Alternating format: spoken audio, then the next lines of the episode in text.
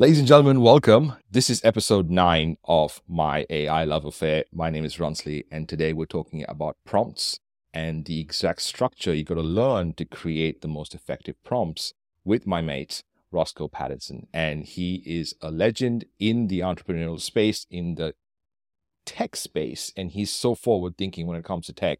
So it's really good to have him on the show. Come, let's learn. Hey, it's Ronsley. Welcome, you AI geek, to this podcast, my AI love affair. Consider this podcast your digital compass guiding you through the labyrinth that is business growth using artificial intelligence. Running a business as a creative can sometimes be like trying to solve a Rubik's Cube blindfolded. But what if you had a secret tool that could align all the colors for you? That is AI. It's like a master key unlocking multiple doors. Thanks for being here. Let's learn.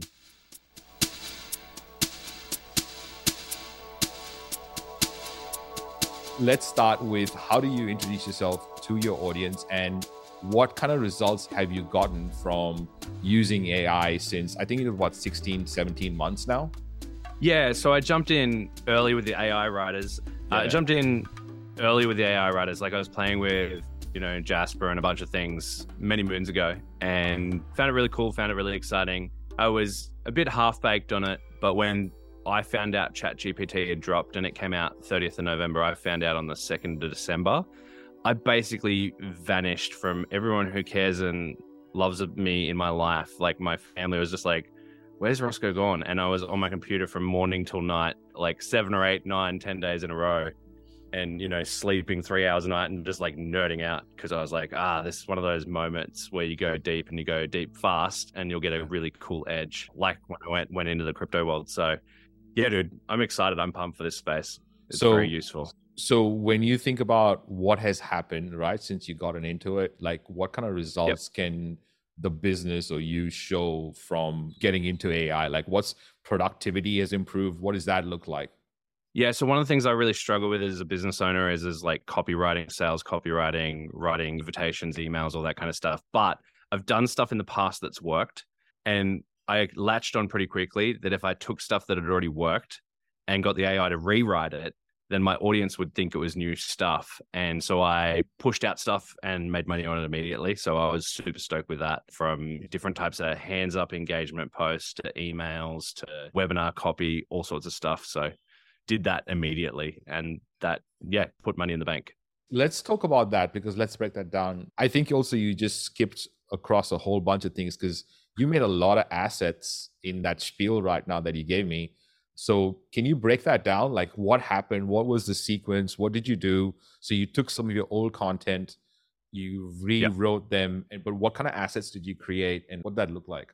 I have a nine word email that I use that I send out to my database from time to time. And I just copy and pasted the nine word email in and literally said, rewrite this for me 20 different ways. Like it was just simple. Like it wasn't a big complex prompt there's no like you know secret to what i did with that. The one thing i did do to clean it up and make it a bit more fluent is that i copy and pasted the results that spat out and i chucked it into a tool called quillbot and i selected the fluency mode. That just humanized the language a lot. But recently i also figured out something else that makes for fluent copy which the ai will do sometimes and it won't do sometimes. It's a little bit naughty according to it which is i ask it to rewrite sentences as a slightly drunk person and what it does, it's really fun because what it does is it makes it sound like two dudes sitting at a bar talking to each other. It's like ultra casual language. So it actually makes it sound very human, less formal. It's quite mm. nice. Nine word email is one thing. Social media posts that I've used to get people to like kind of put their hands up to say that they want to get like a lead magnet or some sort of a conversation or an invite to a webinar or something like that. One I used that was great was a webinar invite hands up post I've done on Facebook before. I got it to rewrite that and I literally I put up the five different posts that spat out for me that I actually liked after the list and I put them up on Facebook and I got like 120 people on a webinar by just getting these different posts rewritten and putting it on Facebook and then DMing people a link for a webinar. So that was super cool. Obviously, if you can get 120 people to sit through listening to you for 60 or 90 minutes, something might happen. I'd love to get your thoughts on what are some misconceptions that people have when they get into AI? What are things that you've seen along the way that you've kind of gone, oh, that's really interesting that they saw it that way? Any perspectives that we can give the audience to start off with to kind of go, well, this is the basics to understand how AI works? A few of the common mistakes I guess I see people make is thinking that it's not a thing and I'll just wait to see what kind of where it ends up and then I'll use it. I think a competitor in your industry or niche using the same tool is coming for your lunch, not the AI. So I would not ignore it. The second mistake that I've seen that's really just it's super obvious to me, but not obvious to most, is people thinking it only produces mediocre output. And that's only true if it gets mediocre input. So mediocre in, mediocre out, good quality prompts in, great quality content out. So the onus is on you, not the tool. Like a carpenter can't blame the hammer because it's not hitting every nail in. I am a software engineer by trade. And when I did computer science and software engineering, this used to be a theory in terms of prompt engineering. There was a whole subject on it. But it could mm. be possible because this is how logic works. And this is how logically you would instruct a computer to behave. And that's literally what prompt engineering is. Let's get into the prompt side of things. I know people are expecting a lot out of AI and they're not wrapping their head around the fact that it can do some pretty amazing things. Let's break some of those things down and let's talk about how someone can get started in the right way. Yeah, when it comes to prompts, I think that there's sort of like three cornerstone things you need to get right. The first thing is is you need to be able to define a really clear objective. Like you actually have to be able to say I want a blog written. You have to be able to say I want a procedure document about tying shoelaces. Like you need to be able to say, define clearly what is your objective? What do you want the AI to do? The second thing that you need to be really good at is is feeding the AI really good context. So gathering all the right ingredients together, just like if you're baking a cake, making sure you give the AI all the right pieces of the ingredients. And then the third thing you need to be really exceptional at is knowing or understanding what tone or you want it to output it all in. So you have to set the tone. And this is all ideation on you as the prompt person. The AI can help you come up with different, like it can list out tones and give you options, but it can't make the decision. So you've got to decide what's the objective, what's the ingredients, what's the tone. That's your job.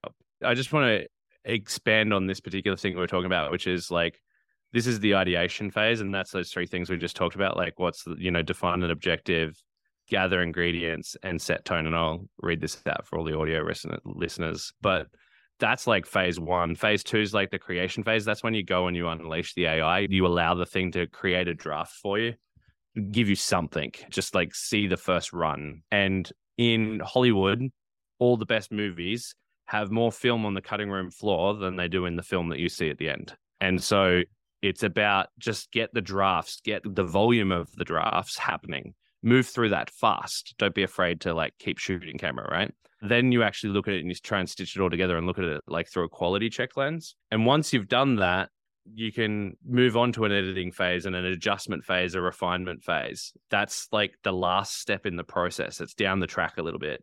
Yeah. And then obviously once you've finished something, you can shoot it out into the world. I have a, a shameful admission to make, which is I didn't create this process.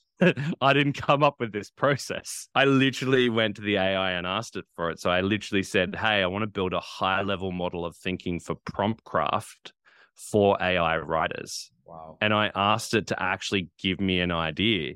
And then I said, let's spin this around. Say, I've got a good AI writer already and I want to build frameworks for coaches. They create stuff using AI writers in three domains. Their intellectual property marketing materials and sales materials is usually what they use AI writers for. What I'm thinking is a few primary phases that we'd go through and show me each of the steps they need to do in that in a linear flow. And then it gave me a, like a top level idea. And then I kept working on it. I'm like, rewrite this as a direct response copywriter so we could see it a little bit more this way. Then I asked it to make it in cool word, one word phase names. It came up with the define the objective and the gather the ingredients. It did it all. I kind of span it around a little bit and changed some stuff. And then I got it to come up with these phases, the ideate, create, elevate phases. It did it all. It made the whole model. It did a bunch of the thinking for us, which is just insane to me. Wow. I think it's super cool. I, I obviously love this stuff. I make some assumptions about AI that most people might not. And the assumptions I make about it is, is that it can do anything. And that's not necessarily true. It can't right now. There's limitations to it, but I assume it can. And I don't censor my prompts in my head. Like I just play. I allow myself to go, right, it can do everything. It can probably do this. Ladies and gentlemen listening, rossco.co slash we are podcast. If you want all those cool notes and that method, that's where you go. Also, rossco.co, double SCO, is where you go to find all the cool stuff that Rossco's up to. You mentioned that you make assumptions, right? You said assumptions, but you gave us one, which is that it can do anything. Are there any other mm-hmm. assumptions that you do make when you're yeah. thinking of, of of doing something? Yeah. Yeah. The second thing is is I, the other assumption I make is is that I can do anything. So when ChatGPT couldn't do it, a task that I asked it to, and I'll give you this example, I assumed that I could be the bridge to help ChatGPT do it. So I do some trading and stuff in crypto, right? And one thing I love is this particular indicator called a 26 EMA, which is a marketing trading signal that happens on charts, you know, like you've seen stock charts with candles and stuff like that. And I wanted to create a piece of code to get that indicator happening a particular way and the exact way that I use it. My point is, is I can't code.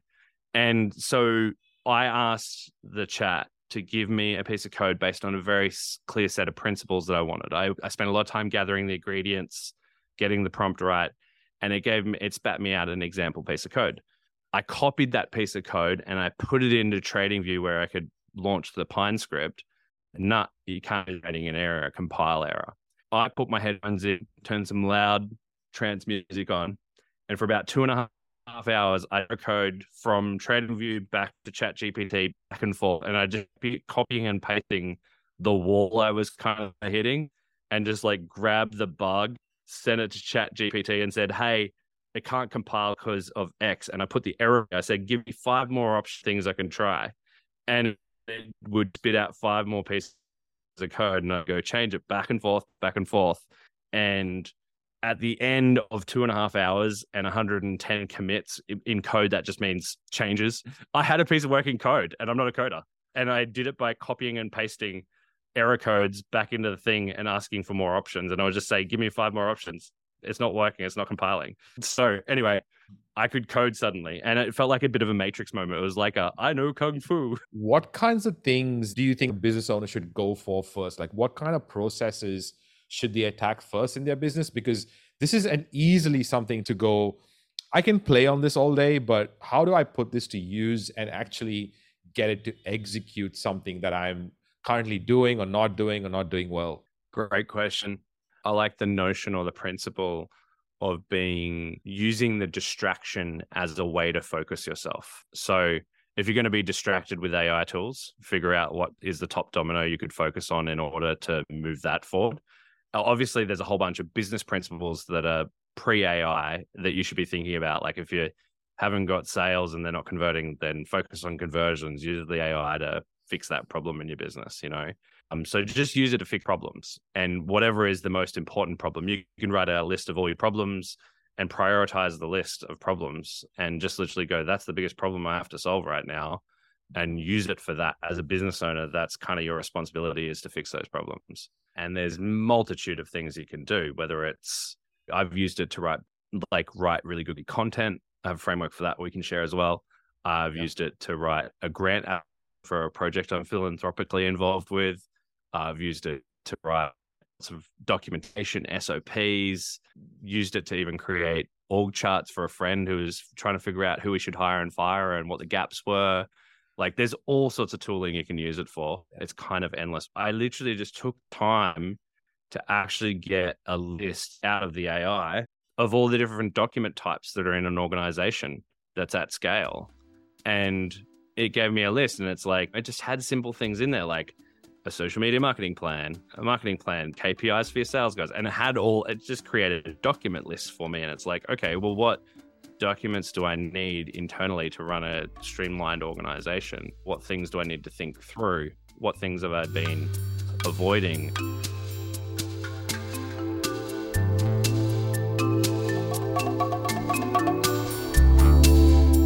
Hey, AI Geek.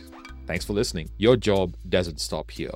I want you to lend your voice to the conversation. So you can join those conversations, discussions, new trainings, new recordings, and the rest of the AI Geeks by going to aigeeks.co slash discord. Also, share this podcast with a friend, another potential AI geek.